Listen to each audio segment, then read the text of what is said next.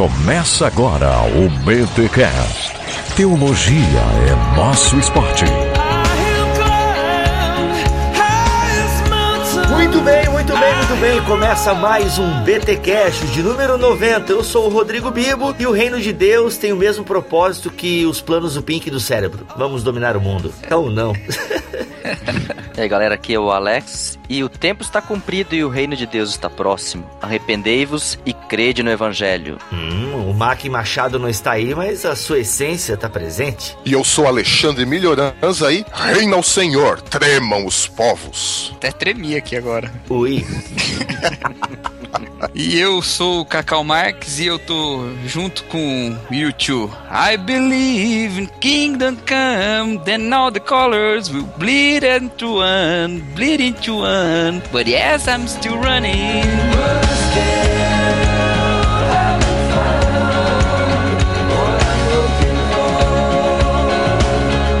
Ô, louco! Olha aí, ó. Grande Achamos um cantor, um cantor muito melhor que. Poxa, me humilhou agora, né? E Olha, eu, eu só tava com músicas escatológicas na cabeça, né? O rei está voltando, o rei está voltando, músicas aleluia. escatológicas. Não tem nenhuma uma cantora assim que escorre mel, sei lá, coisa assim. Muito bom, com certeza o Mac já vai se inspirar aí nessa tua canção pra enfiar o YouTube em algum lugar aí. Tô esperando o lançamento do BT Records pra É complicado com a taxa do ECAD aí não dá pra lançar. meu Deus do céu, a gente foi ver isso aí. Mas YouTube é música do mundo ou não? Ah, vai ouvir irmãos.com sobre o assunto, deixa pra lá. Gente, primeira gravação do ano, infelizmente Mac e Glória não puderam estar com a gente, a gente trouxe o Cacau aí, né, pra ficar aquele equilíbrio, e a gente vai falar hoje sobre reino de Deus no Antigo Testamento, no judaísmo, na pregação de Jesus e se der tempo na história da teologia. O que é esse reino, como ele se manifesta? No BTcast de hoje, estreamos uma nova série chamada O Reino. Olha que nome criativo, né? Mas é uma, é uma série onde nós vamos falar um pouco sobre o reino de Deus, a manifestação do reino de Deus. E no primeiro episódio, vamos definir, se é que é possível, o conceito de reino de Deus. E para falar do reino de Deus depois da ética deste reino, nós vamos explorar e adentrar no Sermão do Monte, culminando com o estudo sobre a oração do Pai Nosso. Olha que coisa linda! Essa é mais uma série da Bibotalk Produções. Ah, garoto. Olha, planejamento é tudo, hein? É tudo, meu irmão. Olha, na fala aqui tá tudo bonitinho, né? Não, mas vai dar tudo certo. Essa série vai mais uma das nossas séries para abençoar a sua vida. Então, sem delongas, aí vamos aos recadinhos do Bibotal.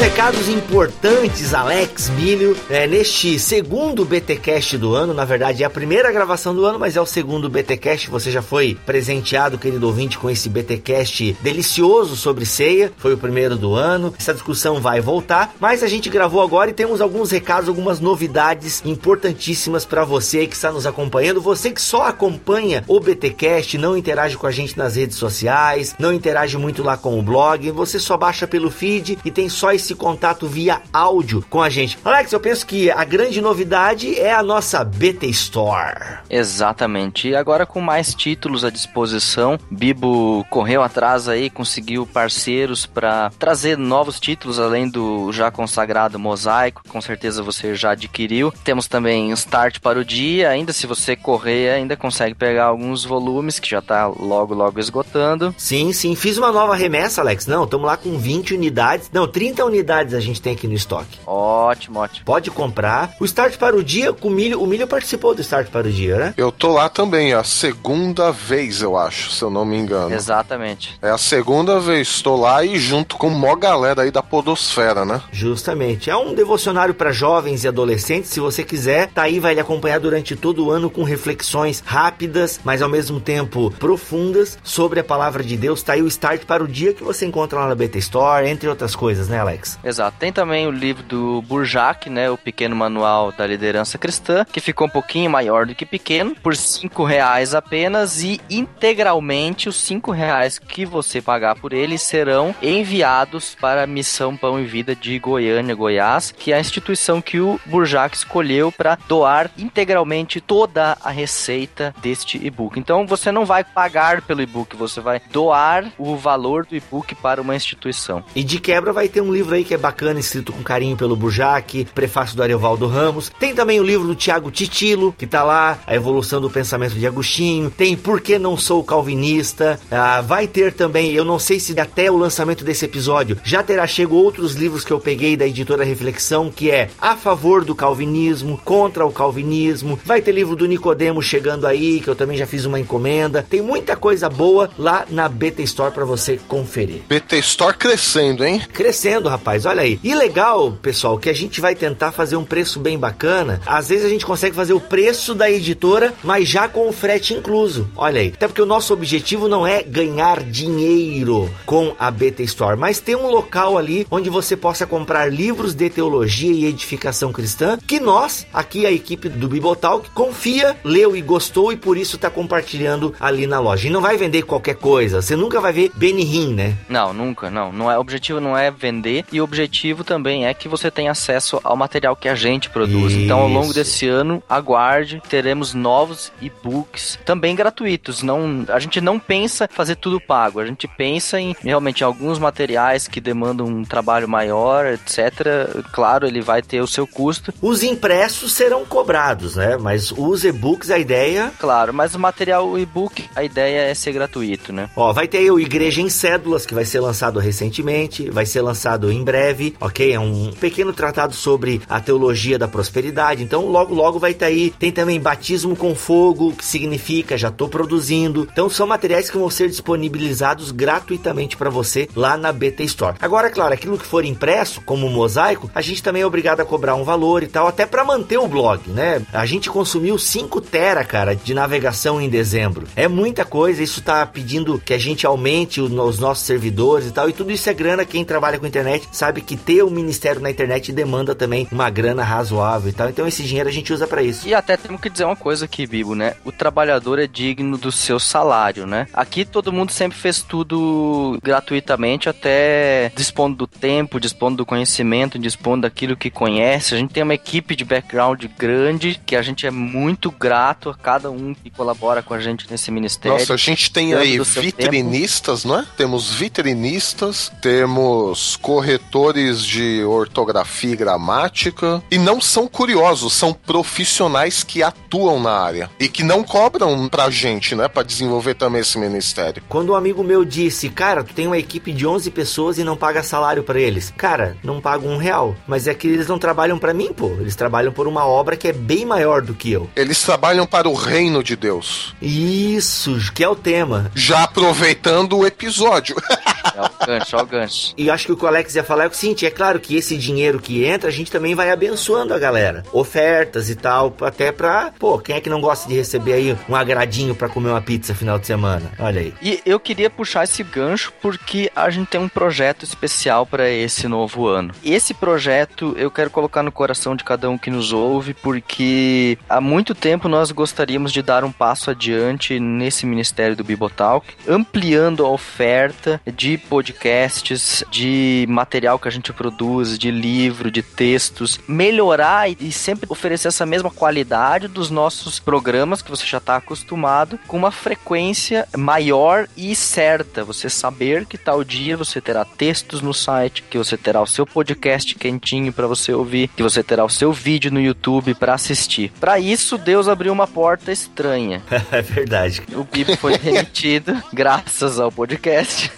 Ele tá terminando o mestrado agora e com isso se abre a oportunidade de nós termos o Bibo em tempo parcial pro blog. Não será assim integralmente, mas em boa parte do seu tempo dedicado ao blog, podcast, vlog, etc e tal, tudo que você já conhece. Para isso, nós estamos lançando uma página de mantenedores em nosso site. Você pode acessar no link que está nesta postagem e lá você pode fazer uma contribuição, uma doação mensal e se tornar nosso mantenedor com apenas 5 reais. Se você quiser apenas 5 reais mensais, você já se torna um mantenedor do nosso ministério, mas você também pode doar 10, 25, 50 ou 100 reais. Isso para contribuições mensais. Por que uma contribuição mensal? Porque a gente precisa ter uma, uma certa certeza, um, um certo planejamento de que os recursos estarão à disposição para que o Bibo possa ter o seu, o seu ganho na, na mesa, o seu pão de cada dia ali certinho. Aqui em casa o pessoal tem o hábito de comer e tal, todos os dias, aquela coisa, né? Exatamente. Então, para que tenha esse planejamento, a gente precisa saber quanto dinheiro vai entrar até pro Bibo poder cobrir o seu orçamento com outros trabalhos que ele vai ter que caçar caso a gente não consiga levantar. Mas a gente confia, assim como o projeto do mestrado, a gente teve o apoio de vocês, a gente confia mais uma vez. Se você quiser fazer uma doação única, tudo bem. Temos o link lá também do PagSeguro e do PayPal. Se você mora no exterior e quiser doar, atualmente só dá para fazer pelo PayPal do exterior, mas existe o link lá, você pode ir lá fazer. No PayPal também tem a opção de fazer pagamentos mensais, é só você optar lá e lá não existe uma pré-definição. Você coloca o valor que você quiser e boa, bola para frente. Com PagSeguro existem esses valores já pré-determinados. Ou se você quer fazer também uma doação única ou mensal através do banco, também pode fazer, existe ali a conta na Caixa Econômica Federal. Também tem a opção. Inclusive, para você que não sabe,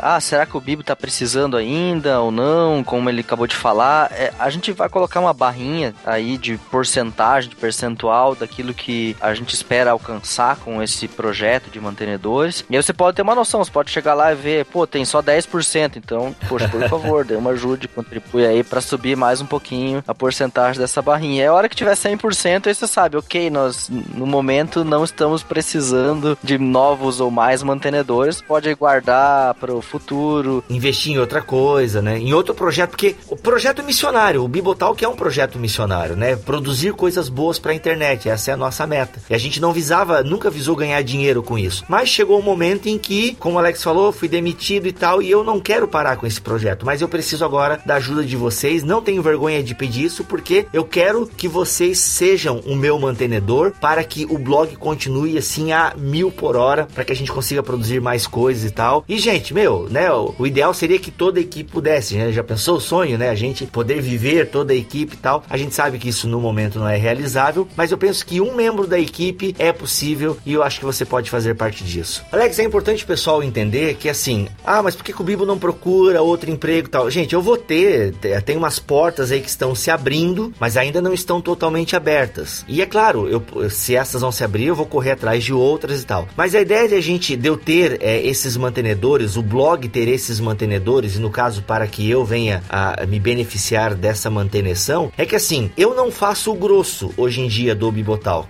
né? Mas assim, digamos que eu sou essa coluna vertebral, essa espinha dorsal do blog, e isso demanda tempo, né? Quem tem blog sabe é, do tanto de coisa envolvido. Se a gente não tivesse a equipe, não existiria Bibotalk, né? Eu não daria conta sozinho, só eu e o Mac, só eu e o Alex, não teria como. Mas é importante ter alguém gerenciando tudo isso. Então é aí, essa é a ideia. E também o que? A gente vai dar também mais conteúdo para vocês. Nós vamos manter o BT Cash, o BT Papo, o BT Vlog e queremos lançar o BT Cash Plus, que é o que? Um podcast na pegada do BT Cash, onde ele vai aprofundar um tema já tratado, vai interagir mais com os comentários. Então, ou seja, toda semana você vai ter um podcast na pegada do BT Cash. Então, isso é um compromisso que a gente é uma meta que a gente tem, elas estão descritas lá na página. Nós vamos lançar um e-book a cada semestre. Nós vamos trabalhar no segundo volume do Mosaico Teológico, a produção do livro Salvos. O Alex e a Glória estão escrevendo, eu vou escrever também alguma coisa. Então, assim, por que, que você vai se tornar um mantenedor? Você não vai ter nada especial além daquilo que você já tem. Não é um Patreon, né? Como alguns blogs fazem e tal. Não, você que doar 5 reais, você vai ter o mesmo privilégio do que a pessoa que doa 25. A única questão que a gente fez, né, Alex, é para quem doar mensalmente 50 e e 100 reais, ela vai receber tudo aquilo que nós imprimirmos, né? Todo livro que nós lançarmos impresso, essa pessoa não vai precisar comprar. Ela vai receber automaticamente no endereço dela e tal, no endereço que ela nos passar. É o único agrado, o único mimo que a gente estará fazendo para essas pessoas. Agora, em termos de conteúdo, aquilo que nós produzimos na internet, todo mundo vai receber de igual modo. Não vai ter algo privado, né? somente o que nós lançarmos impresso. E outra coisa, tá? Ah, eu não vou doar porque muita gente doa. Algumas pessoas pensam assim. Aí, às vezes, né? Graças a Deus, o projeto mestrado ele tem dado certo. Todo mês ali tem, só que tem mês que falta. Claro, algumas pessoas às vezes não podem e tal, mas outras pensam, ah, de certo tem um monte de gente dando. Ah, eu não vou dar e tal. Né? Mas, gente, se você sentiu no coração de apoiar, de ser o mantenedor desse projeto, entre com a gente. É, nós precisamos né, de você, a gente precisa para manter essa estrutura. Porque assim, se eu arrumar um outro emprego que demande muito tempo, por exemplo, trabalhar das 8 da manhã às 6 da tarde, já quebraria todo o processo de gravação do BTcast, porque nós sempre gravamos durante a semana e pela manhã. Então já haveria uma série de quebras. O blog não pararia, né? É algo que a gente faz com prazer e não por dinheiro, mas já dificultaria. O processo já ficaria mais lento, já ficaria moroso. Então para que o blog continue, né, fervendo, a gente precisa então que você se torne um mantenedor. Ah, mas não tem a loja? Ah, o mosaico não vendeu 1.400 unidades? Gente, é como nós falamos antes. Todo esse dinheiro que entra da loja volta para o próprio blog, volta para as ofertas que a gente dá para os colaboradores e só o blog mesmo já gasta muito dinheiro. Equipamento, tem uma série de coisas, né? O background, os bastidores que consomem o dinheiro. Então o dinheiro da loja, claro, vai servir também como parte da minha manutenção, mas o grosso da loja é investimento na própria loja. Então esse dinheiro que entra ele já volta para o próprio blog. Então assim, gente, a gente está aí lançando esse desafio, mais um desafio para a galera que curte o Bibotalk. Então se você quiser apoiar é, financeiramente esse projeto, agora é a hora.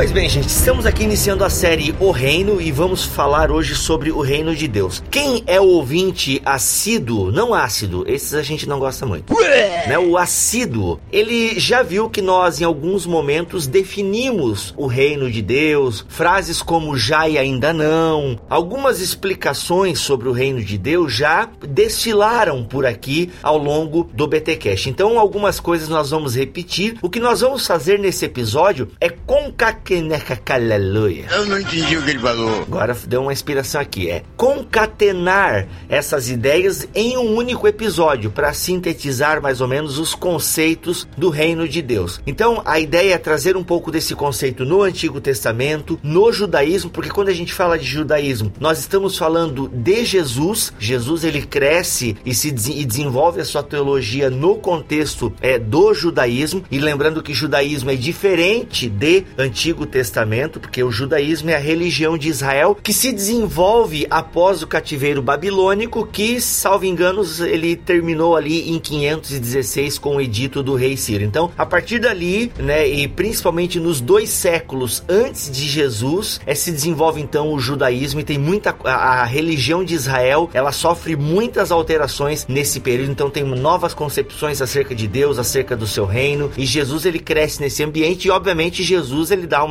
reconfigurada na questão reino de Deus, mas o background está ali. E também como o Novo Testamento encara o reino de Deus, como ele entende o reino de Deus, ok? Em linhas gerais, a palavra reino de Deus não aparece no Antigo Testamento. Alguém chegou a ler alguma coisa sobre isso? Não, não aparece, embora alguns salmos vão dizer que o Senhor reina. Ora, se o Senhor reina, ele reina em um reino. Sim, é, mas a expressão baseada Basileia Tuteu, né? Reino de Deus. Não, porque é grego. Sim, mas eu tô pensando na Não, Septuaginta, ô tem animal. o, tem o. Ah, não conhece a Septuaginta, que é a versão grega. Tem o. Não. Malaqueto Ra e a lá. É o Malaqueto, não é o Chamaim? É o reino dos céus? Não, isso também é só em Mateus. Malaqueto Ra e a que acho que tem em Daniel capítulo 2, se eu não me engano. Daniel 2,44. Mas nos dias desses reis, o Deus do céu suscitará um reino que não será jamais destruído, nem passará a soberania desse reino a outro povo, mas esmi- esmiuçará e consumirá todos esses reinos e subsistirá para sempre. Acho que é o único lugar do Antigo Testamento que fala do reino de Deus comparável a um reino da terra, né? Assim, Uma questão mais global, né? Aí entra aquela questão de Daniel como uma literatura judaica tardia, né? se bem que o E tem um artigo- elemento apocalíptico também, né? Também. Se bem que o, que o artigo que eu li a respeito disso, o autor não entrava nesse da, da literatura tardia. Ele defendia a autoria antiga de Daniel, né? Mas mesmo assim ele, ele destacava essa, esse texto aí. Tem várias terminologias, por exemplo, a terminologia do Malkut, que é o reino, né? Malakut, isso, Malakut, É. não Malaqueta. É, O Malaqueto, Malaqueto, quando toca. Deixa todo mundo pulando que nem pipoca. Brincadeira. Jesus é que tem amado. daí Malkut, Malkut é o, o reino, Yakut, e aparece, por exemplo, Salmo 103, versículo 19, o Senhor estabeleceu seu trono nos céus e como rei domina sobre tudo que existe. E daí existe o reinado que é Meluká, e daí depois mais um derivado que é o reino do rei. Então, tipo, seria o reino exercido por uma pessoa. Aí seria bem exemplo dos reis que governaram Israel, etc. Então era o rei uma pessoa, né? E daí o termo é mamlaká. Então todos estão derivados do verbo melech. Melech. Uhum. Quero puxar aqui, Bibo, um pedaço do Salmo 22, versículos 27 e 28, onde também aparece essa relação entre o reino e Deus, mesmo que não fica tão claro que reino é esse, mas ele diz assim: Todos os confins da terra se lembrarão e se voltarão para o Senhor, e todas as famílias das nações se prostrarão diante dele. Pois do Senhor é o reino, ele governa as nações. Já rompe a cerca de Israel, porque no Antigo Testamento tá muito a ideia de que Deus é o rei de Israel. O reino de Deus no Antigo Testamento, pelo que eu entendi, tá muito preso à nação de Israel. Mas é interessante como alguns versículos e alguns textos, né, eles meio que apontam para fora dessa cerca. Sim. Até porque aqui o- não tá a ideia de reino, como por exemplo o reino de Israel, o reino de Judá, etc. Mas a ideia do reinado de Deus, tá por trás aqui do Isso. versículo 28. Que aí fica também um termo, né, Alex, que também se refere ao governo e à soberania de Deus sobre toda a criação, né? Exato. Esse termo às vezes está vinculado à questão moral dos homens, o reinado de Deus sobre homens que ele escolheu para que andem nos seus caminhos, mas também a mesma ideia e às vezes até relacionada está sobre a soberania de Deus sobre toda a criação, né? E é bem interessante isso. Então, ao mesmo tempo que tem essa visão nacional aí que o Bibo falou, também tem esse propósito universal que depois se desenrola até na teologia do Novo Testamento, né? Que é bem interessante. Esse é meu reino e eu vou lutar por ele.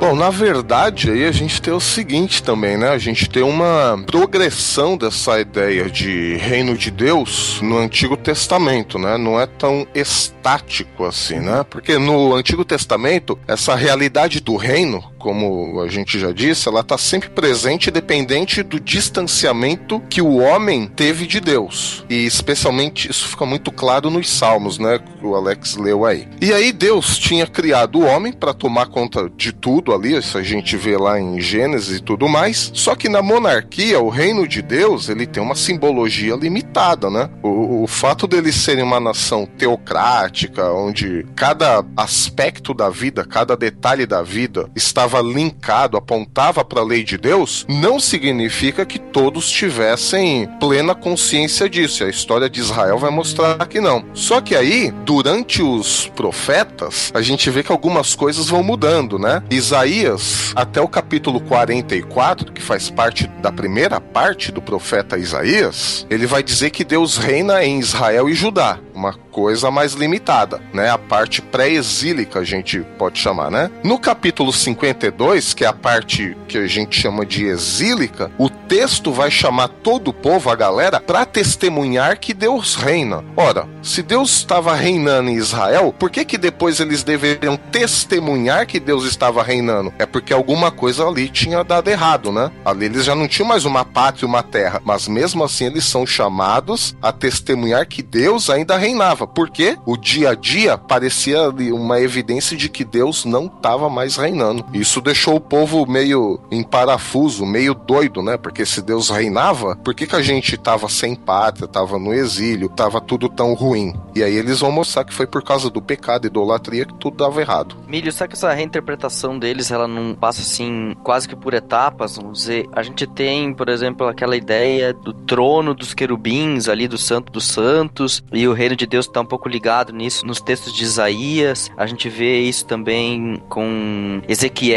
também um pouco ali, é, essa Uhum. questão dos querubins e ligado a esse trono quase no céu, que tem a representação dentro do Santo dos Santos na terra. E aí ele vai caminhar para uma teologia de Sião, vamos dizer, já ligada ao exílio, já vamos dizer ali logo em seguida do exílio, ou junto com o exílio, uma, uma teologia daquela, aqueles salmos de entronação, aqueles salmos de Deus como rei, todos esses textos que você citou. E depois, mais tarde, você vai ter esse crescimento do conceito de Deus como o Deus que cria todas as coisas. Aí também tem salmos onde Deus é visto como o criador de todas as coisas. Salmo 8, por exemplo, ou aquele que está no trono acima no seu palácio nos céus, o Salmo 104. A gente também vê isso ali presente. Então, será que não tem assim uma certa ampliação do reinado de Deus à medida que Israel perde o seu reino e precisa reinterpretar os seus textos? Isso, isso. Foi nesse sentido mesmo que eu falei, em termos de progressão, né? E aí por isso que eu tô dividindo Isaías aqui literariamente, por mais controverso que seja falar em Isaías, Deutero Isaías, até Trito Isaías. Isso é bem liberal, hein? Mas tudo bem. Ah,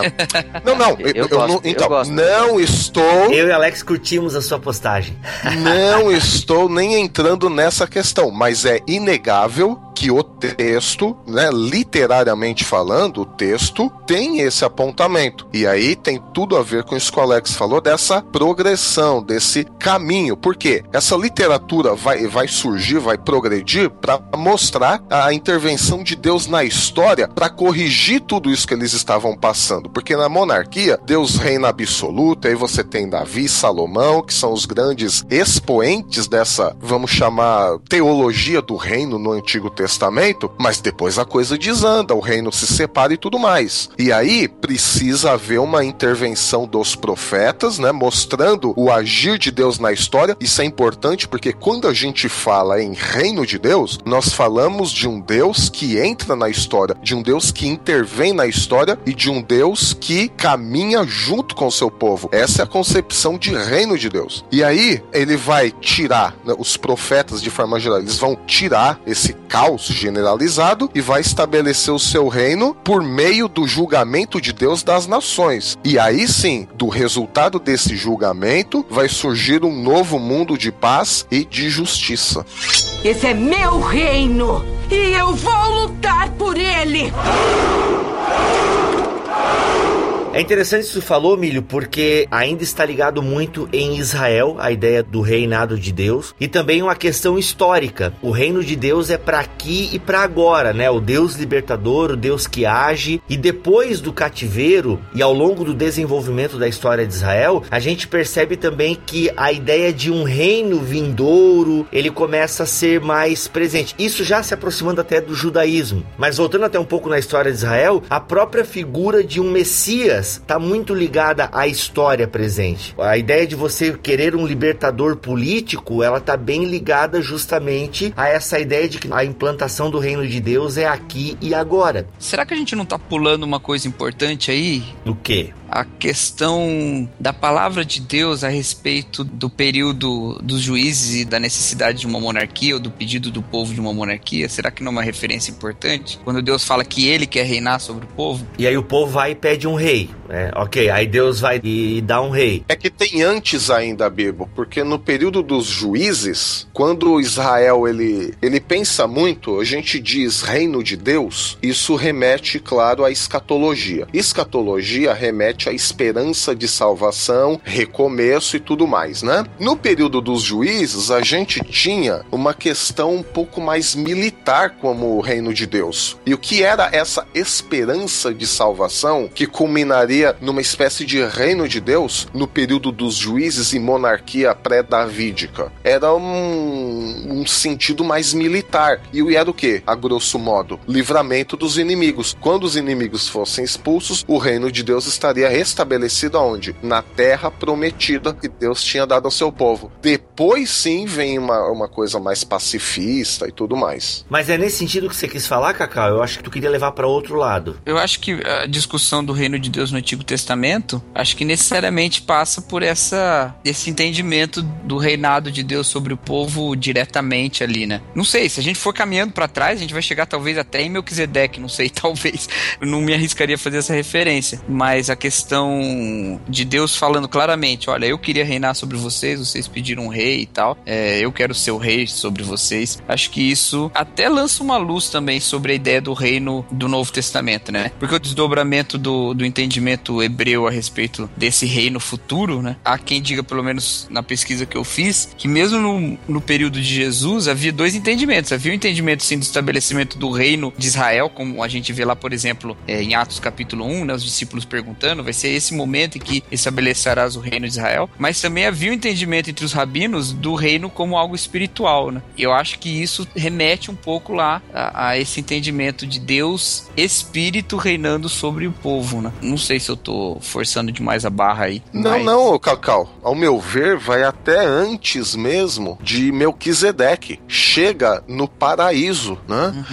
Nós temos nos profetas, quando eles dizem o dia do Senhor, o dia do Senhor, chega uma hora que eles não, não, não esperam assim, não fazem uma profecia populista, ah, vai tudo dar certo a partir de agora. Não, eles já começam a falar, o dia do Senhor vai ser de trevas, o dia do Senhor vai ser barra pesada. Só que depois, eles começam a dar indícios de que a coisa retoma como era no paraíso. As árvores frutíferas, os rios, os animais, aquela coisa meio paradisíaca. Isso a gente vê muito em Amós, Oséias e, se eu não me engano, Sofonias. Até a questão do leão com o novilho, em Isaías. Em Isaías, exato. Mas aí você vê que é um Isaías da primeira parte literária, primeira né? parte, isso, é. Exato. E nessa parte do reino de Deus, que eles começam a falar a expressão o dia do Senhor, a gente vê que ainda não tem a figura de um Messias. É a intervenção direta de Deus. A figura do Messias é posterior.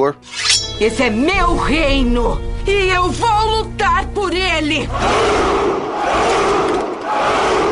Até ligado, Milha, essa questão aí do dia do Senhor e essa expectativa de um reino de Deus, onde Deus intervém como Yahvé Tsebaot, né, como Senhor dos Exércitos, é a dimensão social. Por que eu falo dimensão social? Porque daqui a pouco, quando a gente vê o Novo Testamento, a gente vai perceber as conexões entre as dimensões sociais da vinda do reino do Senhor, com Yahvé Tsebaot, e as marcas, as características do reino de Deus com o Messias Jesus. Aí a gente vai ver Sermão do Monte, Pai Nosso, todas essas coisas que vão pertencer a essa série mais adiante, elas têm ligação. Por exemplo, o capítulo 14 de Zacarias começa dizendo que o dia do Senhor virá quando no meio de vocês os seus bens serão divididos, mas não porque as pessoas querem dividir ele, porque Deus vai dividir eles entre todos, né? Então, existe uma dimensão social bastante grande ali no meio, né? Talvez ainda não tão clara. Talvez o Novo Testamento também não é totalmente tão claro e explícito as coisas, mas eu vi essa, essa questão e não queria deixar de fazer essa observação. Então, aí puxando essa questão, Alex, da injustiça e divisão de bens e tudo mais, que a galera não queria, os profetas, eles vão demonstrar, a partir do século VIII,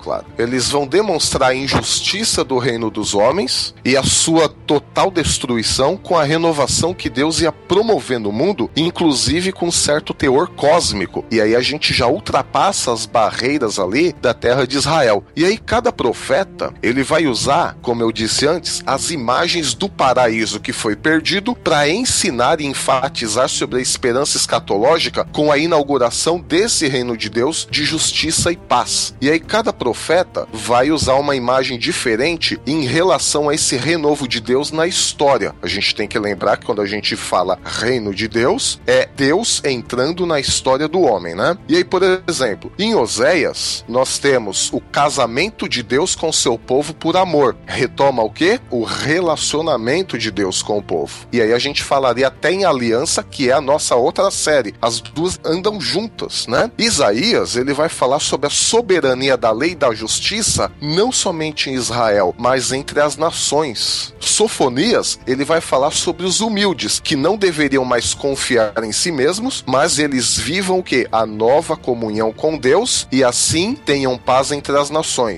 Jeremias vai falar sobre uma aliança gravada no coração do povo e Ezequiel toma carona nesse lance de nova aliança e lei gravada no coração, porque ele vai falar sobre a transformação do coração de pedra em carne. E ó, Ezequiel ele foi muito original na teologia dele, porque ele vai ser o, o que vai dar aquela centelha para falar que o Espírito de Deus vai habitar no homem e a criação vai passar por uma renovação não externa O Vale de Ossos Secos, né? também, e a renovação não seria do externo para o interno, mas do interno para o externo. E aí sim, só nesse momento, Yahvé seria o pastor do seu povo e uma nova era de paz na terra e a humanidade. E aí sim a gente tem a ideia depois do Messias que vai progredindo, porque até esse momento para trás nós não temos ainda a ideia de um Messias O Filho do Homem, né? também, e só no pós-exílio que começam novamente essas esperanças escatológicas, mas antes disso a gente teria que falar um pouco aí da parte interbíblica, como alguns preferem chamar. Mas aí, nessa questão pós-exílica, também surge uma, um tema importante aí nessa questão do reino, que é o davidismo, né? É, o, Perfeito. nome, o nome de Davi começa a aparecer não simplesmente, é, muitas vezes, como o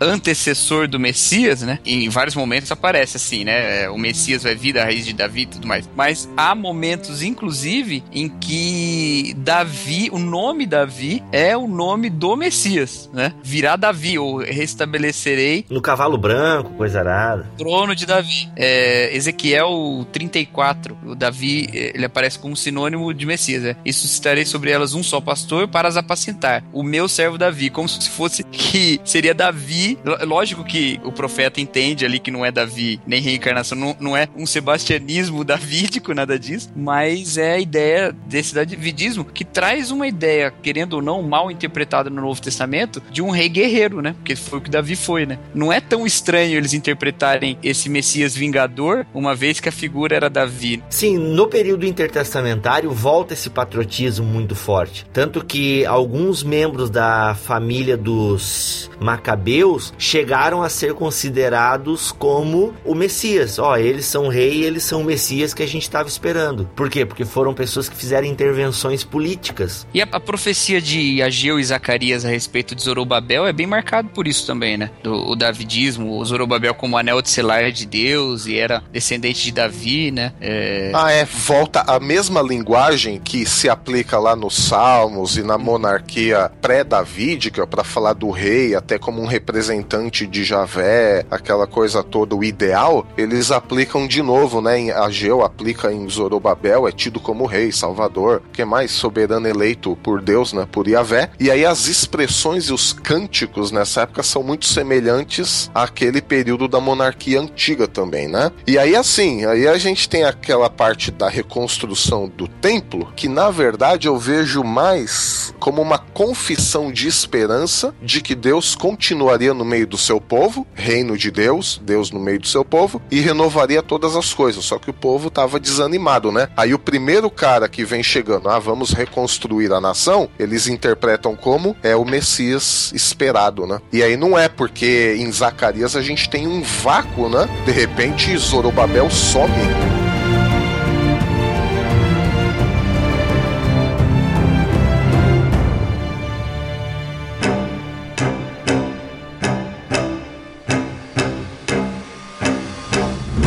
Gente já tem falado então um pouco desse período intertestamentário, período interbíblico, que é justamente aquele período entre Malaquias e Mateus, que é um período de 400, 430 anos, onde erroneamente o pessoal fala que é o tempo de silêncio de Deus. Nós não temos escritura oficial, canônica, feita nesse tempo, ainda que Daniel, né, galerinha? Tamo no, é nós aí. E Eclesiastes, talvez. Eclesiastes, Isaías e tal, Trito Isaías, é nós, né? Mas enfim, oficialmente a ortodoxia cristã diz que não existe literatura cristã canônica produzida nesse período. Mas foi um período muito fértil para a história de Israel, foi um período é, de grandes revoluções para o povo judaico. É, na verdade, o judaísmo surge nesse período, a religião judaica vai se fortalecer, vai se estruturar. Os vários grupos sociais que nós conhecemos no Novo Testamento, fariseus, saduceus, sicários, essênios, surgem nesse período, basicamente. Então a gente percebe que há uma remodelação na fé de Israel. E como é que o reino de Deus então é enxergado nesse período que é chamado interbíblico, intertestamentário? Bom, aí é o seguinte: nesse período de ebulição, como você mesmo falou, Bibo, começaram a surgir os diversos grupos. Nós tínhamos aquele grupo que ficou grande parte do tempo ligado ao templo de Jerusalém, por mais que não tivesse a mesma magnitude de antes, né? Tinha uma parte dos judeus que ficaram bem ligados no templo, né? É aquela galera, ah, no meu tempo era melhor. Isso, mais ou menos isso. E aí o que começou a acontecer? Com a helenização da Palestina, o que, que isso significa? A tomada grega da Palestina, alguns judeus eles passaram a apoiar essa helenização, ou seja, o processo da Palestina se tornar cada vez mais grega, implantarem os jogos, os jogos olímpicos, para quem não sabe, algumas modalidades eles eram feitas com os participantes nus ou até seminus, e para o judeu isso era inadmissível, né? Então começou a ver o seguinte: a turma do templo, grandemente ligado à, à tradição mosaica, a turma progressista que queria helenizar tudo, e aí começou a surgir um outro grupo que falou: Meu Deus do céu, esses caras do templo eles ainda estão apegados a coisas que não deveriam mais, não é nada disso, eles querem uma implantação de uma política na Palestina e Deus não quer nada disso. Os caras aqui, esses outros, estão querendo que a Palestina vire uma Grécia. E é o seguinte, então, galera, vamos, re-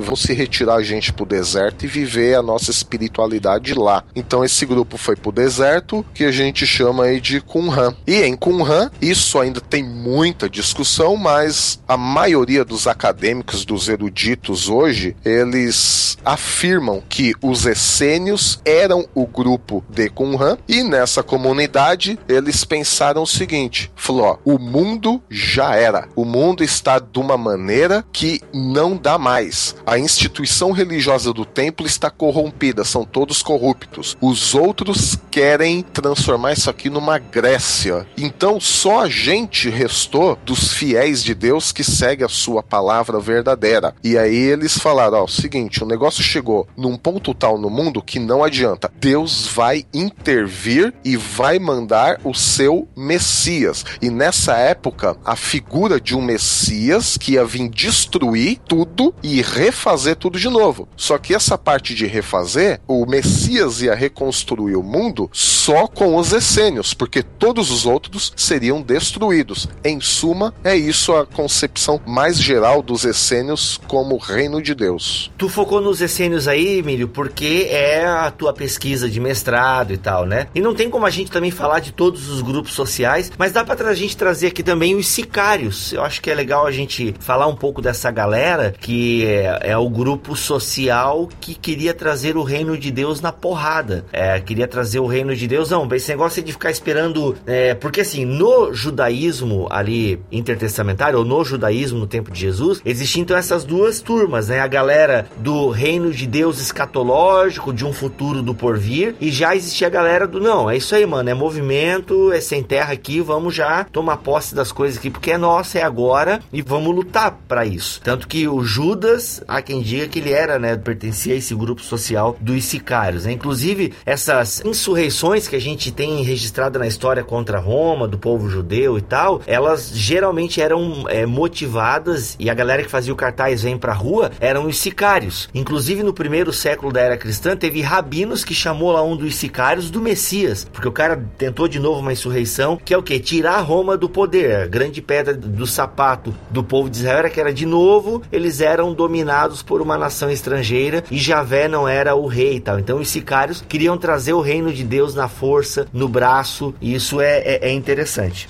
Esse é meu reino e eu vou lutar por ele. O Novo Testamento fala da revolta de Judas e Teudas, em Atos capítulo 5, e uma outra revolta sobre o comando de um egípcio cujo nome não é mencionado, Atos 21. Joséfo, que é um historiador judeu, ele fala de um outro movimento revolucionário não mencionado no Novo Testamento, ele também não dá nomes e tal. Inclusive no ano de 132, o líder Bar Koba, olha a inspiração para o filme Planeta dos Macacos, a origem, né, o Koba, que é o braço direito do Caesar. Ok? Ninguém entendeu? Eu não assisti. Estão perdendo dois ótimos filmes, né? Ah, então o Bar Koba ele foi intitulado como Messias por Akiba, o rabino mais famoso da época. Ou seja, esse cara é o Messias. Por quê? Porque esse cara tentou tirar Roma da jogada. Então a gente percebia que tinha a galera de Qumran, né? Que mas a galera de Qumran também meio que acreditava numa coisa esotérica, né, Emílio? Que eles eram os filhos da luz e tal. E é aquela questão da purificação que tu falou aí e tal, né? Exato, mas exatamente por isso. Por quê? Eles falaram assim, ó, a gente não precisa nem partir pro braço armado, porque na verdade o negócio tá tão desgraçado mesmo, que é Deus mesmo que vai intervir, nós somos os filhos da luz e Deus vai vir destruir todos os filhos das trevas. Mas assim, eles não partiam eles mesmos para a ação, eles só ficavam lá no monastério escrevendo a literatura apocalíptica que falava de tudo isso, por favor, se preparem, a guerra vai começar, mas Deus é quem vai intervir, né? E eles chamavam essa intervenção de Deus, até em alguns trechos no rolo da guerra, que é o, o material que eu tô trabalhando, de os mistérios de Deus. Os mistérios de Deus destruiriam os filhos das trevas e restaurariam o mundo. Com quem? Só com os filhos da luz. E quem eram os filhos da luz? A galera de Qumran. Ô Milho, deixa eu te fazer uma pergunta. Eles eram filhos da luz pelo arrependimento ou eles se enxergavam como grupo eleito dentro dos. Eles eram filhos da luz porque eles se consideravam como os únicos eleitos de Deus. É João Batista que vai dar esse tom de arrependimento, Cacau, pelo que eu Certo, entendi. tá? é. Porque é nesse sentido até que o João Batista vai irromper Não seja burro! com essas escolas do judaísmo, porque todos esses grupos judaicos ainda estavam muito nacionalistas. Eles até falavam, né, do reinado de Deus para todos os povos, mas se todo mundo fosse judeu, tipo, nós ia ter aí, né, a pele do pinto cortado e tal. Tinha que ser todo mundo judeu e tal, porque isso era a extensão do reino de Deus sobre todo mundo. E por isso, ô Bibo, que o João Batista, de certa forma, ele não pode ser enquadrado como um essênio. Ainda que ele tenha bastante traços essênicos, né? Ainda que ele tenha quase que todos os traços dos essênios. Eu acho que ele era um essênio que um dia Deus chamou e pau. Mas a, a teologia dele, Bibo, não é essênia. Não. Essa é a questão. Ele não usava filhos da luz, ele não usava filhos das trevas. Os essênios não tinham essa concepção de arrependimento de pecado, porque eles se consideravam os únicos escolhidos. E- e- não tinha essa questão de batismo, né? arrependimento. Eles tinham batismo, mas não era batismo, era um banho ritual. É um ritual de purificação, é. um- Exatamente. Olha só, o LED diz o seguinte: já vimos que João Batista rejeitou esse particularismo judaico e considerou as pessoas mais religiosas dentre os judeus como pessoas que necessitam de arrependimento para entrar no reino vindouro. Ou seja, ele rompe com essa ideia, né, do escolhidinho, do filho da luz. É o seguinte, meu irmão: se não se arrepender, Ó, o LED concorda comigo. o LED concorda contigo. Quer dizer, eu concordo com o LED. É, tá mais coerente agora. Daqui a 150 anos o pessoal vai falar, "Ah, é, porque a galera do BTcast dizia que. Hum. Meu, daqui a 20 anos ninguém mais vai lembrar da gente. Então, assim, é isso que eu acho interessante, tá? Que o, o João Batista ele já rompe com essa ideia de não. E aí ele é mais amplo. Quem se arrepender pode ter uma chance. Agora, voltando uma coisa que eu falei ali atrás, nesse período aí do judaísmo, esse entendimento dos essênios, dessa intervenção escatológica de Deus e, do- e o pensamento dos zelotes lá da conquista do reino pela força, eu tenho um trecho aqui do artigo que eu li querido Isaltino Gomes. Não sei se vocês conhecem, o Milho acho que conhece, né, Sim, já ouvi falar. É um nome bem grande, né? Uhum. Coelho Filho, sim. Pros Batistas ele tem uma. É quase um ídolo, ou quer dizer, é um grande nome. É um grande nome. Ele faleceu em 2013. Ele morreu? 2013. Morreu. Morreu. Momento fúnebre no BTcast. Ele tem um artigo sobre o reino de Deus no Antigo Testamento, é interessante, e ele bota aqui uma coisa que eu nunca tinha ouvido falar, não sei, quero saber de vocês se vocês concordam ou não. A gente já ouviu, provavelmente. É, provavelmente. eu nunca ouvi falar porque não tinha um BTcast Olha aí.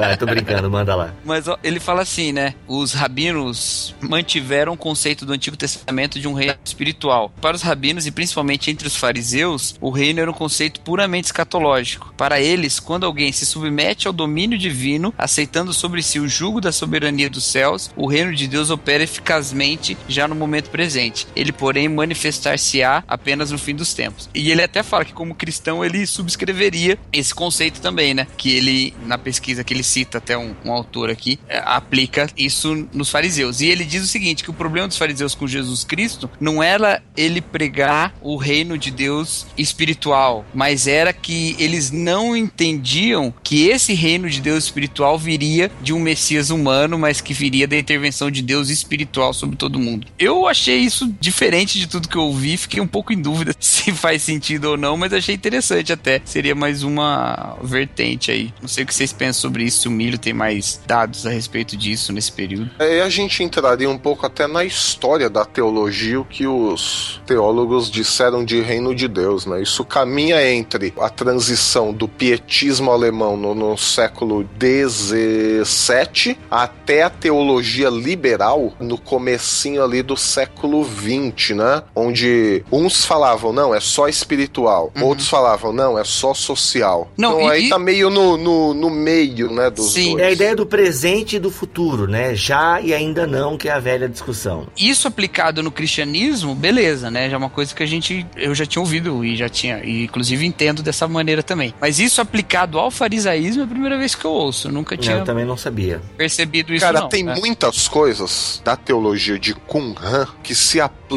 no evangelicalismo de hoje, mas isso é outro podcast. então, é conforme a gente está estudando, vai estudando um pouco da teologia de Qumran, tem muitas coisas desse período, eu falo, meu Deus do céu, tem gente agindo assim ainda hoje. É, é muito engraçado essa retomada teológica das coisas. Esse é meu reino e eu vou lutar por ele.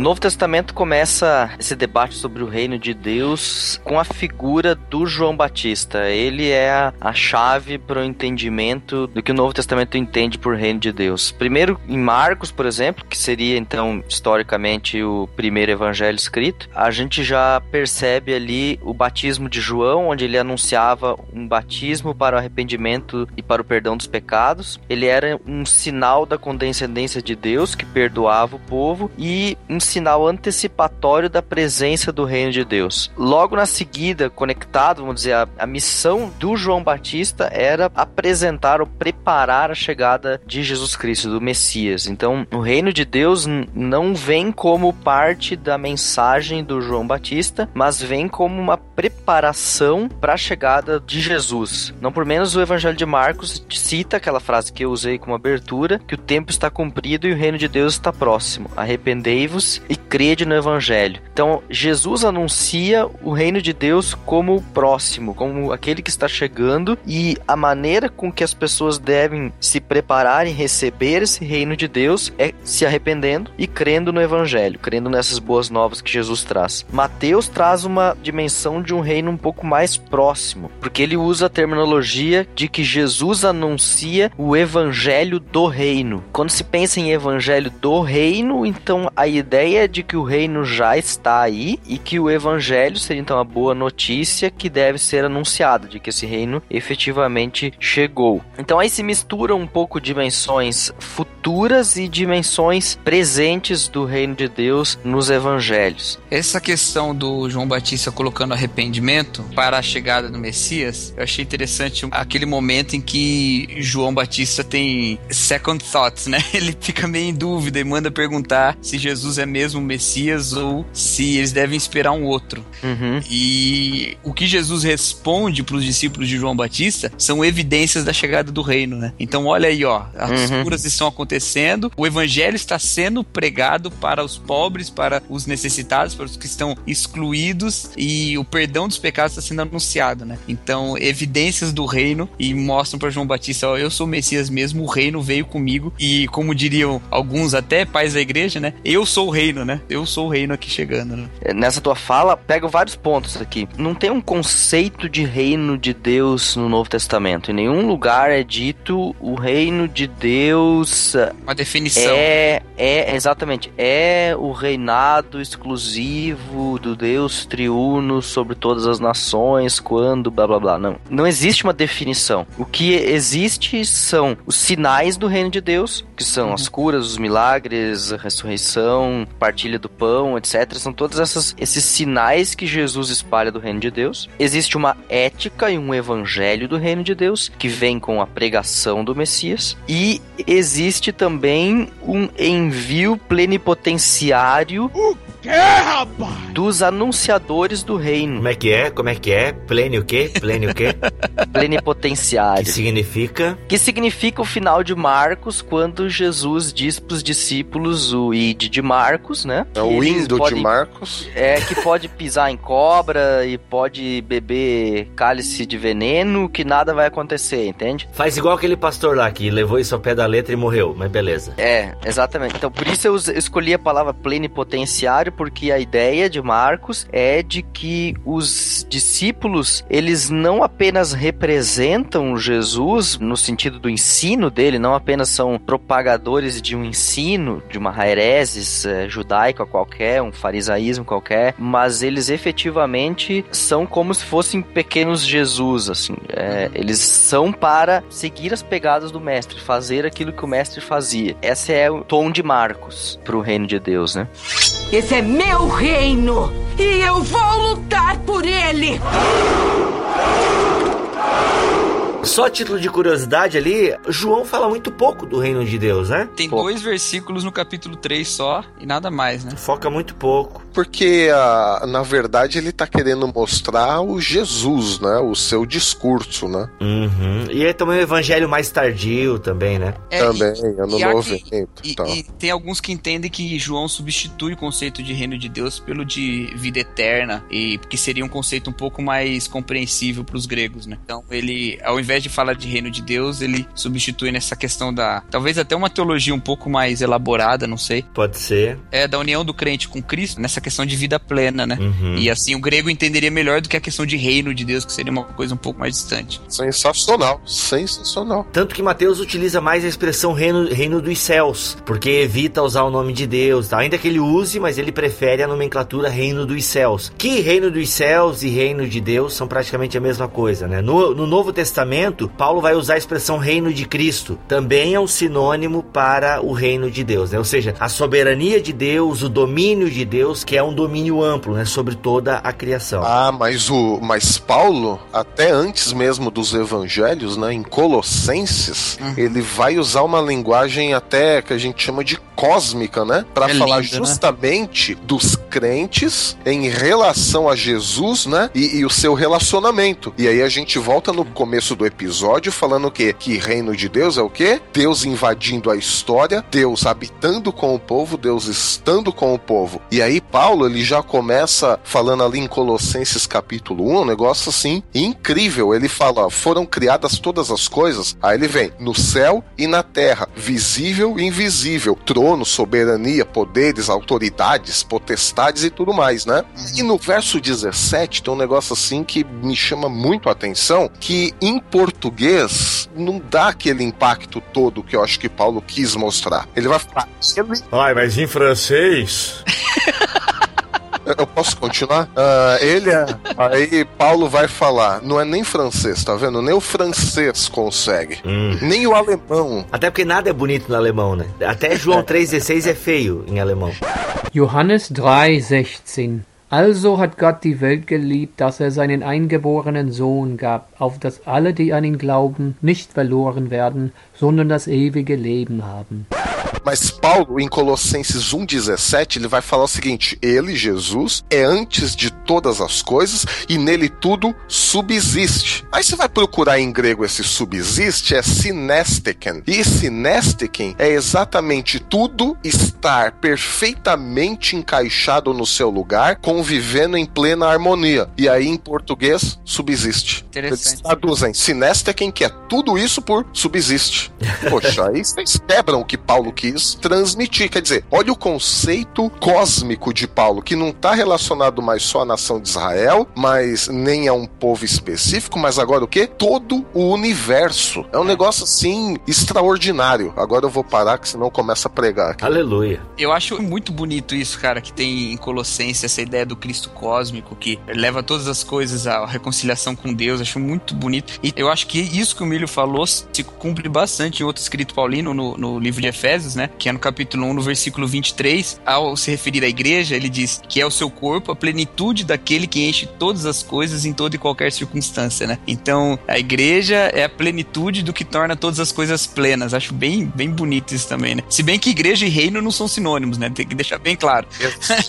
Boa, vamos ter que falar isso no final, verdade. Mas não tem um pensador famoso que uma vez disse, agora eu não vou lembrar nem a frase, mas tem a ver com Colossenses aí, que não existe um palmo dessa terra que o Senhor é, diga não é meu. Alguma coisa assim. Que o senhor não diga é meu, é, que né? o Senhor não diga é meu. Não foi Stott? Um foi Stott? reformador, eu acho que foi um reformador holandês. Foi o Kuiper? Isso, este. Se não me engano, ele meio que se embasa aqui, em, é, aqui nesse, no capítulo 1 de Colossenses, né? Eu estou fortemente inclinado a dizer que foi o Kuiper. Eu também acho que é. A, o neocalvinismo tem bem essa pegada, assim. Mas isso vai além de neocalvinismo, Felipe. Não, eu tô falando do Kuiper, eu sei, mas eu tô dizendo que o Kuiper Ah. é neocalvinista, ó, só nesse sentido.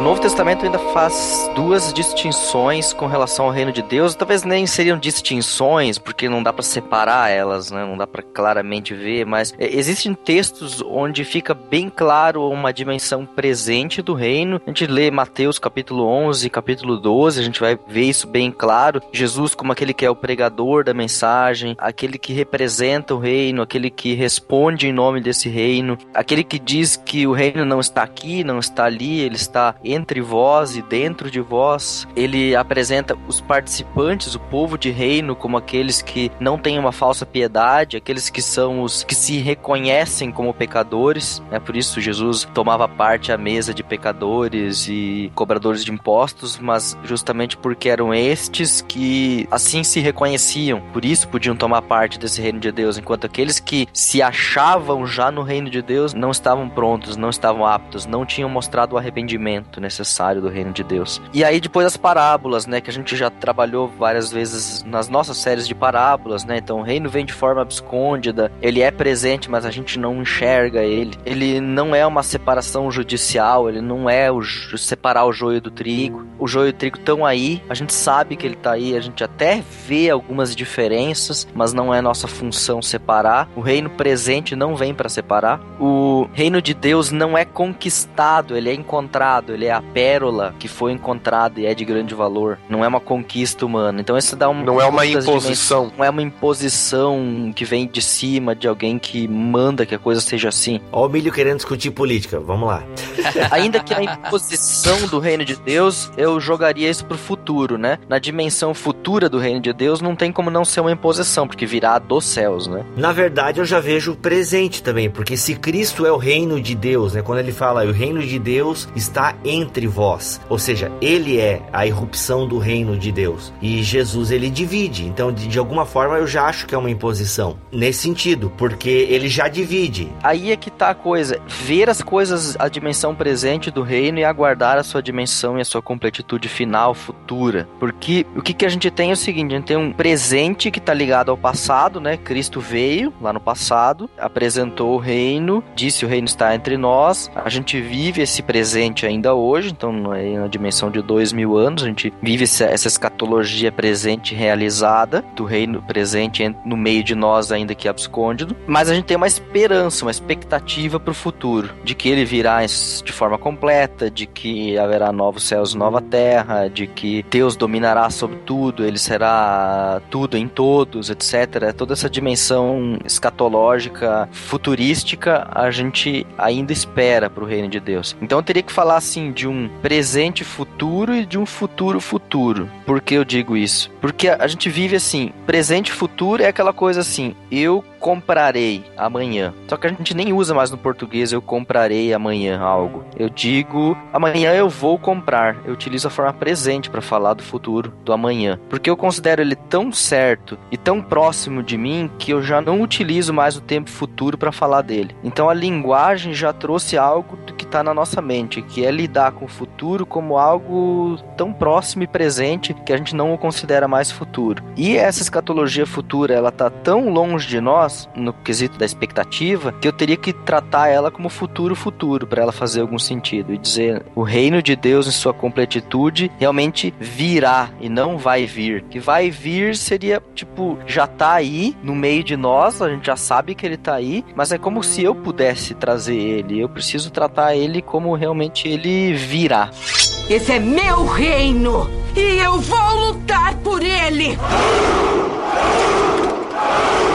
Como é que eu sei que ele tá aí, né? Aí são os sinais, né? Isso, que, aquilo que tu falou, expulsão de demônios, as curas, os milagres. Exatamente, o reino que há de vir, ele tá na sua consumação histórica, né? E aí agora também até entra essa questão de reino de Deus é a igreja, igreja e reino de Deus, o que, que tem a ver uma coisa com a outra, né? Os cristãos, aqueles que aceitaram o evangelho, eles vivem no reino de Deus, mas o reino de Deus não transcende a igreja, não vai além só daqueles que creem. São perguntas que às vezes a gente tem que se arriscar a fazer e não sei se tem resposta. É, eu vejo que muitos teólogos se batem, porque às vezes eles vão responder que são coisas diferentes, mas ao falarem da expansão do reino de Deus pelo mundo, eles associam à igreja. Não, eu sempre digo que a igreja pertence ao reino de Deus, mas não é o reino de Deus. E é instrumento Está desse reino. contido e e é instrumento desse reino, mas não é o reino, mesmo porque a linguagem cósmica que Paulo utiliza transcende até o papel da igreja, digamos. Tem uma citação aqui que diz que todos são súditos de Deus. Todos os indivíduos são súditos de Deus. Mas nem todos o reconhecem como rei. Aleluia. Isso, no sentido do que o Melhorança falou lá no início, até pegando um pouco da teologia de Qumran, de que Deus estabeleceria o seu reino com juízo, né? Então todos são é, submetidos à lei desse reino, né? Uns serão absolvidos por essa lei e outros serão julgados e condenados, né? Mas todos estão submetidos, de maneira que essa, esse entendimento cósmico, é assim que eu explico lá na igreja, por exemplo, quando o pessoal fala a respeito de se tal coisa é de Deus ou não é de Deus, eu digo, olha, tudo é de Deus, mas algumas coisas estão sendo utilizadas para a vontade de Deus e outras coisas não estão sendo utilizadas e nós precisamos tudo levar para a submissão de Deus, para a reconciliação com Deus, todas as coisas, a ideia do Cristo cósmico, né? Não sei se eu tô me fazendo claro, acho que não. Então, assim, Deus é rei de todo o universo, é o rei de todas as coisas, é o rei sobre todas as pessoas. Agora, alguns estão em estado de rebeldia em relação a esse reino, mas estarão sujeitos a, a esse reino, né? E a igreja é instrumento, aí pegando aquele versículo de Efésios que eu falei, de Efésios 1, capítulo 23, a igreja é instrumento desse reino no momento em que ela caminha para preencher todas as coisas, porque ela é a plenitude de Cristo. Ela é o mais universal, porque Deus agiu no Antigo Testamento enquanto rei. É, o reino de Deus sempre esteve presente na criação, mas no período do Antigo Testamento, mais dentro de casa, mais fechado, a galera mais isso aqui é meu, né? Tipo my pressures, entende? É só meu, só eu vou desfrutar desse poder, dessa bênção e tal. Já com a igreja é o ide às nações, né? Você espalhar a boa nova do reino de Deus. A mensagem de Jesus é a mensagem do reino de Deus para todos os povos, línguas e nações, né? E ela tem que manifestar essa nova realidade sobre a qual ela vive, né? A realidade do reino, né? É por isso que tem toda uma nova ética do reino de Deus, tem toda uma, uma forma de viver, de, de portar e de falar para quem está sob o reinado do Senhor, né? Aí agora eu realmente fico com a dúvida. Apesar de igreja não ser reino, o reino só se espalha na atividade da igreja. É mais ou menos assim que vocês entendem? Pois é. Complicado, porque o- Então. aí o seguinte: se eu disser existem pessoas que pertencem ao reino de Deus e que não estão na igreja, eu tenho que dar conta de uma cristologia um pouco mais ampla e de uma soteriologia um pouco mais ampla. O que no momento eu, eu não consigo fazer. Estou estudando agora um pouco a relação entre cristologia e judaísmo, mesmo que eu quiser deixar a porta aberta para dizer a aliança de Deus com Israel continua válida, não foi retirada e Deus continua salvando os judeus lá a parte do sacrifício de Cristo. Mesmo que eu deixar essa porta aberta usando Romanos 9 a 11. Fica difícil ainda assim, né? Fica difícil ainda assim. Se a gente ampliar demais, por exemplo, utilizando a ética e dizendo que o Sermão do Monte, muitas pessoas estão vivendo o Sermão do Monte, não são cristãos, então eu teria que dizer eles são cristãos anônimos, como o teólogo católico Karl Rahner interpretou. Eu acharia complicado também. Esse é meu reino e eu vou lutar por ele. Cara, peguei um gancho, vou ter que te cortar. Pega, corta, porque eu não consigo abrir a porta soteriológica para fora de Cristo. Não, eu também não consigo abrir, mas não é nesse sentido que eu ia pegar, não. Mas olha só, vamos pegar o Sermão do Monte, né? Que vai ser inclusive a base dessa nossa série O Reino. Quando uma pessoa, mesmo não conhecendo o Sermão do Monte como nós o conhecemos, mas ele age como o Sermão do Monte pede que a gente venha agir, de alguma forma o reino de Deus está sendo manifesto naquele lugar. Ainda que de maneira abscôndita, como diria o Lutero. Ou seja, nesse sentido agora eu consigo então diferenciar igreja e reino de Deus. A partir do momento que o Greenpeace começa a abraçar a árvore, forçando a barra aqui, é, ele começa a abraçar a árvore, ou que entidades é, não cristãs começam a cuidar das crianças decapitadas. Pô, decapitada não pode ser, né? Que se foi decapitada não tem mais como cuidar. Bazinga! Não, Não, já não era. dá pra cuidar Cuida de mais. crianças decapitadas. É,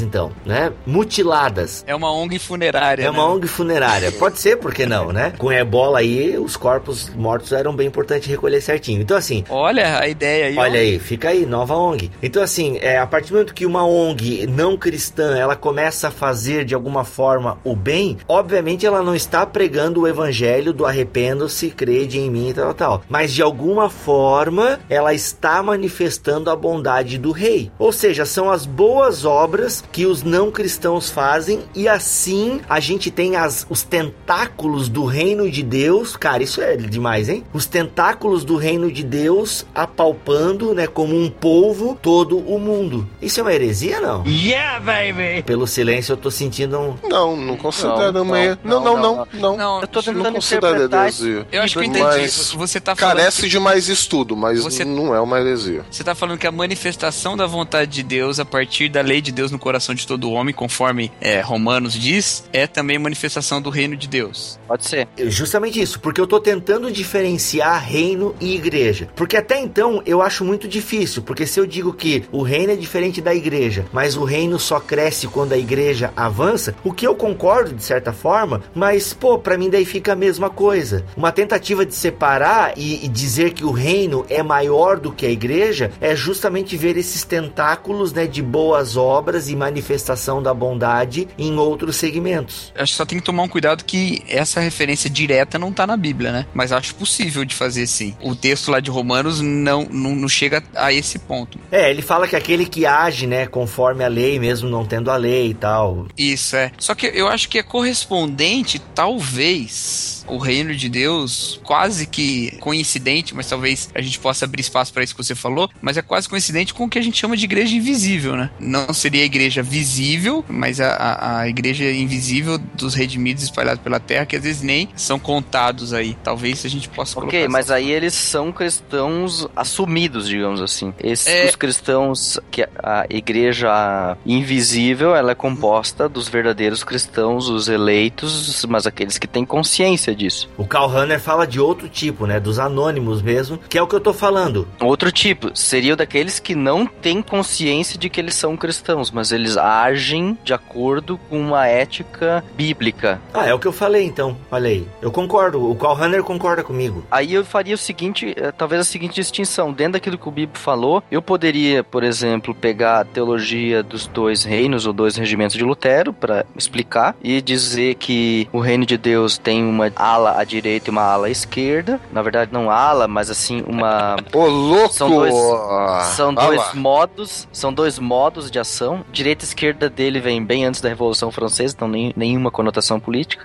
É, então a- o reino de Deus, por um lado, é através do evangelho, a pregação, a conversão das pessoas, etc e tal, aquela sua dimensão quase eclesiástica ou eclesiástica. E por outro lado, essa dimensão de ética, de sociedade, de conservação da paz, do bem para todas as pessoas, a sua dimensão quase assim política. Mas a- então a gente- Deus age nas duas dimensões ao mesmo tempo e ambas fazem parte do domínio de Deus. É tipo, mais ou menos, talvez no neocalvinismo se tenta fazer isso com as esferas de soberania e etc e tal. Quem sabe sejam algumas tentativas de entender o reino de Deus, tentando colocar cada coisa na sua caixinha para não abrir a porta soteriológica de algum jeito e dizer que todos vão ser salvos ou mais pessoas serão salvas do que nosso exclusivismo cristocêntrico permite. Esse é meu reino e eu vou lutar por ele. Então, aí deixa eu ver se eu entendi o que você falou. Nessa interpretação que o Bibo coloca, você a interpretou do óculos luterano, né? É, do ponto de vista Claro. que Lutero colocou. Então, dessa maneira, essas pessoas não são o reino de Deus, mas o reino de Deus está se manifestando através dela. Porque elas Isso. não podem se apropriar do reino Isso. do Não. já e não do, do ainda não, né? Não. Então, elas não podem ser incluídas no reino. Até porque eu, eu não consigo entender que uma pessoa faça por si mesma. Ela só pode fazer por causa do que Deus fez por ela, como resposta ou como ação de Deus nela. Porque senão eu teria que admitir que ela tem algum tipo de, sei lá, fagulha divina, bondade interna, algo que, tipo, a permita fazer isso. E eu só vejo isso como dádiva, não como naturalidade do ser humano. É que assim, se a gente tende só pra um lado, é que fica manco, né? Porque ó, os reformadores, logo ali no, no comecinho mesmo da reforma, eles destacaram muito a parte espiritual do reino, né? Ah, então Jesus exerce a soberania por meio da pregação da palavra, ação do Espírito Santo. Beleza. Aí vem um século depois, aí tem o pietismo alemão. E aí o reino de Deus começa a ser entendido de uma maneira um pouco mais individual, como, sei lá, soberania de Deus com a sua graça e a paz no coração de cada indivíduo. Então, assim, ah, eu porto o reino de Deus. Aí vem a teologia liberal, desde ali do século XVIII, 1700 e alguma coisa, aí o reino de Deus começa a ser entendido de maneira mais, sei lá, antropológica, né? Então, o Cultural. homem evoluiria, cultural, boa, uma sociedade evoluiria com paz, justiça, amor, e ia culminar numa sociedade moralmente evoluída. E a gente tá dizendo, ah, então todo mundo faz o bem, não mente, não mata, não rouba, é o reino de Deus? Hum. Aí o reino de Deus, então, ia ser uma espécie só de experiência religiosa no interior de cada um. Mas a Bíblia destaca que não é só no interior. Aí, no século XX, vão começar a colocar um valor mais visível e sociológico no reino. Só que ao colocar isso, esquece da parte também espiritual. E aí, com base no mandamento do amor pelo próximo, toda a humanidade tem que buscar a justiça social. E esquece da parte espiritual, né? E aí, o evangelho social tira a espiritualidade de dentro do coração e da alma, e aí acaba colocando o quê? Na realização de justiça na sociedade. E aí, de novo, aquele papo, a evolução da sociedade por meio do quê? Não da pregação do evangelho, mas da ação política e econômica da igreja, que é o evangelho social. Então, assim, você puxa só de um lado ou só do outro, ainda fica manco, né? Aí eu acho interessante, por exemplo, a tentativa de uma teologia da missão integral, de tentar juntar todas essas partes. Perfeito. Mesmo perfeito. que terão teólogos dentro da missão integral que vão puxar mais para um evangelho social, outros vão tender para essa soteriologia individualística, pietista. Vai ter esses dois lados, sempre vão estar aí em conflito, né? Eu acho ainda louvável a tentativa da teologia da missão integral de tentar juntar as duas coisas, né? Há conjunto outras teologias todo, né? talvez tentando, né? Mas é o conjunto todo, né, Alex? Porque se pegar só casos de teólogos da missão integral individuais, aí você vai- claro, Exatamente. vai ficar manco. Vai ficar manco de novo. É o que, é o que eu quis dizer, né? Você Boa, tem que tentar ver o escopo e a tentativa. Agora, se eu começar a citar nome de teólogo, eu vou dizer que todos falharam. Exato. O, o conjunto da obra é a tentativa disso. Boa. Porque mesmo ortodoxos modernos aí, sejam lá calvinistas ou, enfim, qualquer outros, eles também tentam, mas a dimensão individual sempre se sobressai à dimensão coletiva. Uhum, Enquanto que na exato. teologia da missão integral é o contrário. Ah, Nas tentativas, o que se percebe é que a dimensão coletiva se sobressai sobre a individual. Então esse balanço aí ainda tá um pouco complexo, né? Mas eu acho que o debate precisa continuar.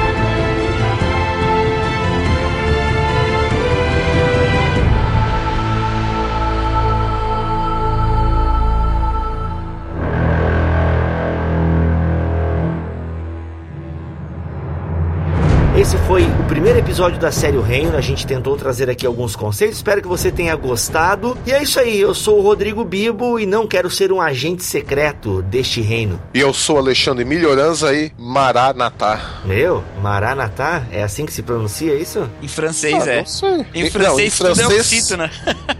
É, em francês seria Maranatá. Nossa. Vai, vai, Cacau. E eu sou Cacau Marques e vamos aí brilhar sinais do reino. Brilha, brilha, estrela.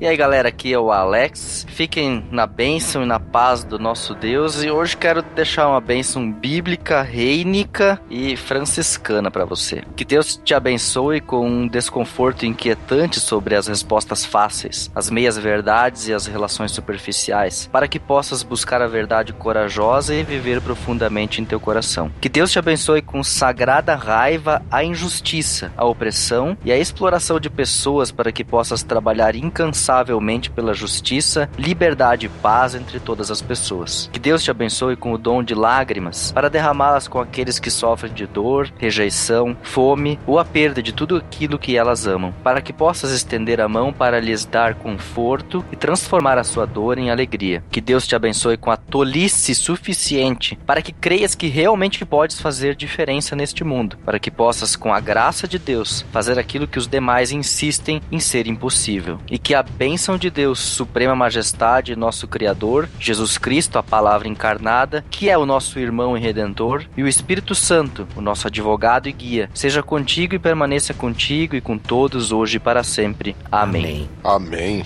Fala amém, Cacau, senão não recebe. Cacau, a gente fala amém. Amém. Se você crer, digite amém. Se não, só olhe, né? Se não se retratar, irá para a Inquisição. Eu recebi uma carta. Você renega o que escreveu? Você vai se retratar ou não? Because you know I'm all about that bass.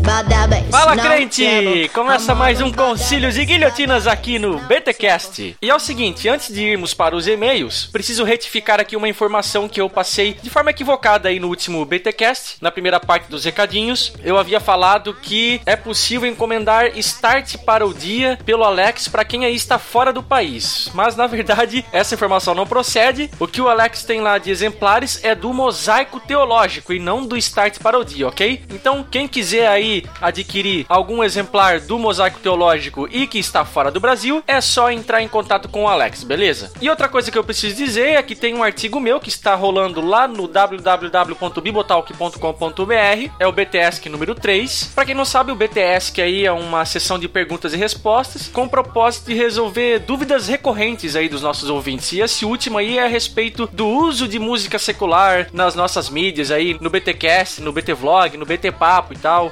Muita gente pergunta o porquê de nós usarmos músicas seculares e tá lá uma resposta pronta para aqueles que ainda têm essa dúvida, beleza? Esse texto vai estar linkado aqui na postagem desse BTcast. E agora sim, vamos para os nossos e-mails. Na verdade, na verdade, crente, nós temos guilhotinas hoje. E não uma, mas duas guilhotinas. O primeiro e-mail aqui é do Rodolfo Dutra e ele diz aqui: Nem sei como começar esse e-mail. Ai, ai, ai, olha só.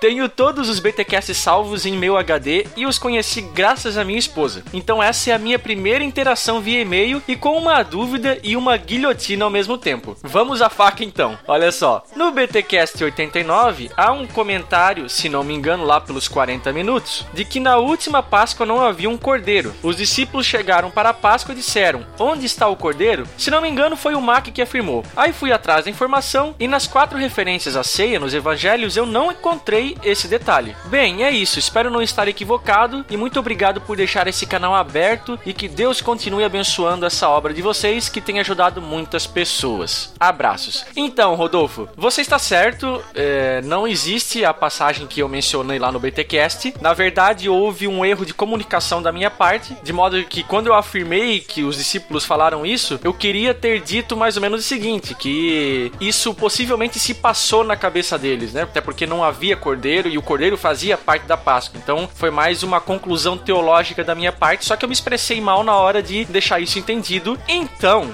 então, Carrasco, por favor, solte a corda.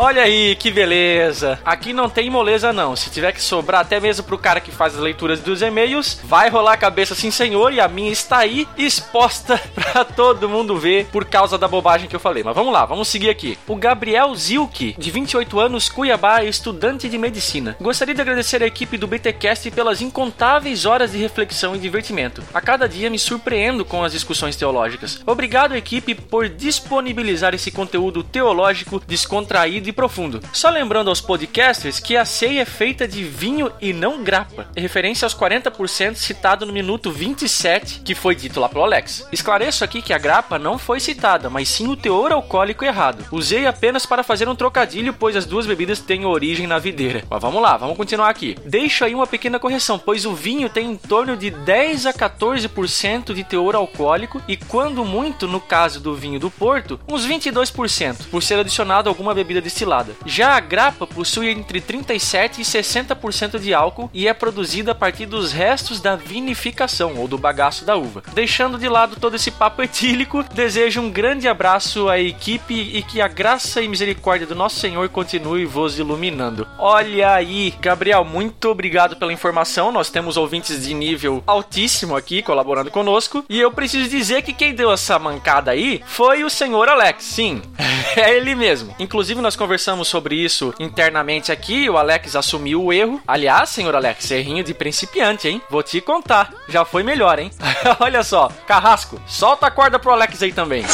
Olha aí que beleza. Mais um BTcaster com o seu pescoço devidamente passado ao fio da navalha, mas chega de banho de sangue por hoje. Creio que a sede de sangue dos ouvintes aí já foi suprida, já foi o suficiente. E sigamos aqui com os outros e-mails. O próximo é o do Abner, não é o Melanias, é o Abner Lobo. Fala galera do Bibotalk. Meu nome é Abner, moro em Curitiba, sou designer e estava procurando por podcast cristão. E um dia acabei me deparando de cara com o BTcast e foi praticamente paixão a primeira ouvida. Olha aí, estou ensaiando ainda para fazer uma maratona, mas já ouvi grande parte dos episódios. Graças a vocês e ao Mac, me convertiu ao milhanismo depois de ouvir pelo menos quatro vezes o BTcast 34. E hoje tenho pensado muito a respeito de estudar mais a fundo a Bíblia fazendo um curso de teologia. Confesso que não sabia sobre esses rituais simbólicos que deveriam existir na ceia do Senhor e que sempre aprendi um tanto quanto errado. Muito obrigado por toda essa hemorragia nasal que vocês fazem a cada episódio e continuem fazendo esse trabalho de qualidade. Valeu, Abner, um abração, cara. E o nosso último e-mail aqui é do Denis Mendes Dantas. Olá, galera abençoada. Tenho 27 anos,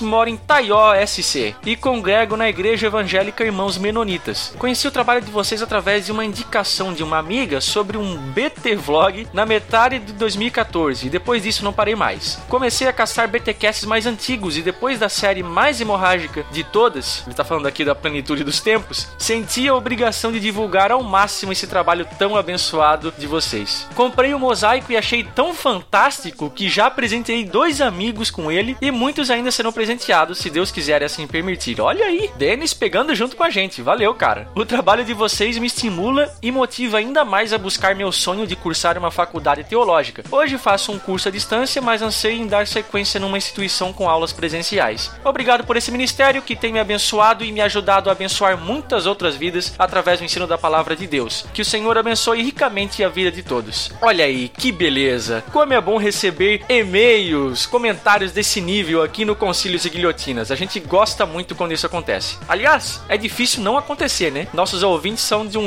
nível, ó, vou te contar. Como a gente sempre diz aqui, esse é o efeito BTcast dos nossos ouvintes. E falando em efeito BTcast, o Alexandre Ferreira dos Santos, presbítero católico, olha aí, um ouvinte católico deixou o seu efeito BTcast em áudio pra nós. Escuta aí, crente. Efeito BTCast.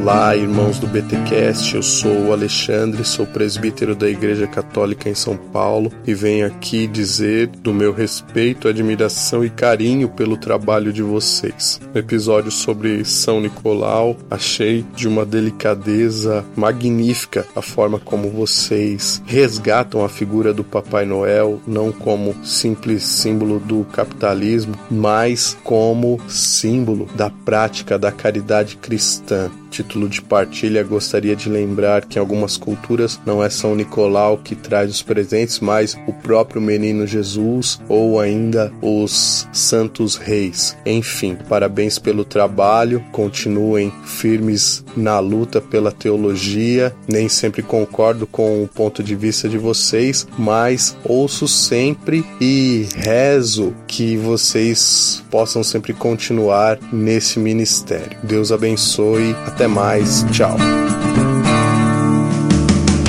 Alexandre, muito obrigado, cara, muito legal o seu testemunho aí. Que bom que você gosta do nosso trabalho, que bom ter um irmão católico aí seguindo conosco, independente aí das diferenças doutrinárias. Obrigado mesmo. E para você que também deseja deixar o seu efeito BTcast em áudio para nós, você pode fazer isso de dois motivos. Errou! Você pode mandar pro nosso e-mail, podcast@bibotalk.com, ou você pode entrar no nosso site, o www.bibotalk.com.br. No canto inferior direito vai ter aí um botãozinho amarelinho com uma escrita em branco dizendo gravar efeito BTcast. É só você clicar ali, falar o que tem que falar e assim que você terminar a gravação, vai ficar armazenado automaticamente no nosso servidor e em tempo a gente vai usar aí o seu efeito BTcast. Lembrando que procure fazer com que a sua gravação aí tenha uma qualidade razoável, sem muito ruído sem muito chiado, porque pode ficar difícil de ouvir a sua voz e num tempo de mais ou menos um minuto, beleza, gente? E além de efeito BTcast, você pode mandar para nós também críticas, sugestões, pedidos de tema, pedidos de aconselhamento também. Olha, a gente faz quase tudo aqui e tudo isso você pode fazer, repito, mandando um e-mail para podcast@bibotalk.com. Não esqueça de interagir conosco nas redes sociais, crente. Temos a nossa página oficial do Bibotalk, www.facebook.com Bibotalk. Curta a nossa fanpage lá, compartilhe ela. Tem também as nossas contas no Twitter, todos os nossos integrantes aqui. E também a conta oficial do Bibotalk, que é o arroba Bibotalk. Todas elas você pode achar aqui na postagem desse BTcast, ok? E por último, mas não menos importante, temos o nosso canal de vídeos, o www.youtube youtube.com barra bibotalkvlog. Lá você pode achar as nossas duas principais atrações, o BT Vlog e o BT Papo. Assine o nosso canal, curta os nossos vídeos, compartilhe eles para fazer com que esse ministério seja cada vez mais visto pelo Brasil afora e também pelo mundo. Para quem não sabe, temos vários ouvintes aí dos mais diferentes lugares do planeta. E a nossa lojinha BT Store está indo de vento em popa. Preciso dizer aqui que colocamos uma outra obra aí à disposição lá na BT Store, que é o livro A Gênese da Predestinação na História da Teologia Cristã, do Tiago Titilo, ele que já esteve duas vezes conosco aí. Então, ó, tá com um precinho camarada, viu? Uma obra excelente. Se você não adquiriu ainda, vai lá, acesse betastore.bibotalk.com.br e adquira já o seu, tá certo? Recadinhos dados então, eu vou ficando por aqui e a gente se encontra aí no próximo BTcast, crente. Um grande abraço, valeu!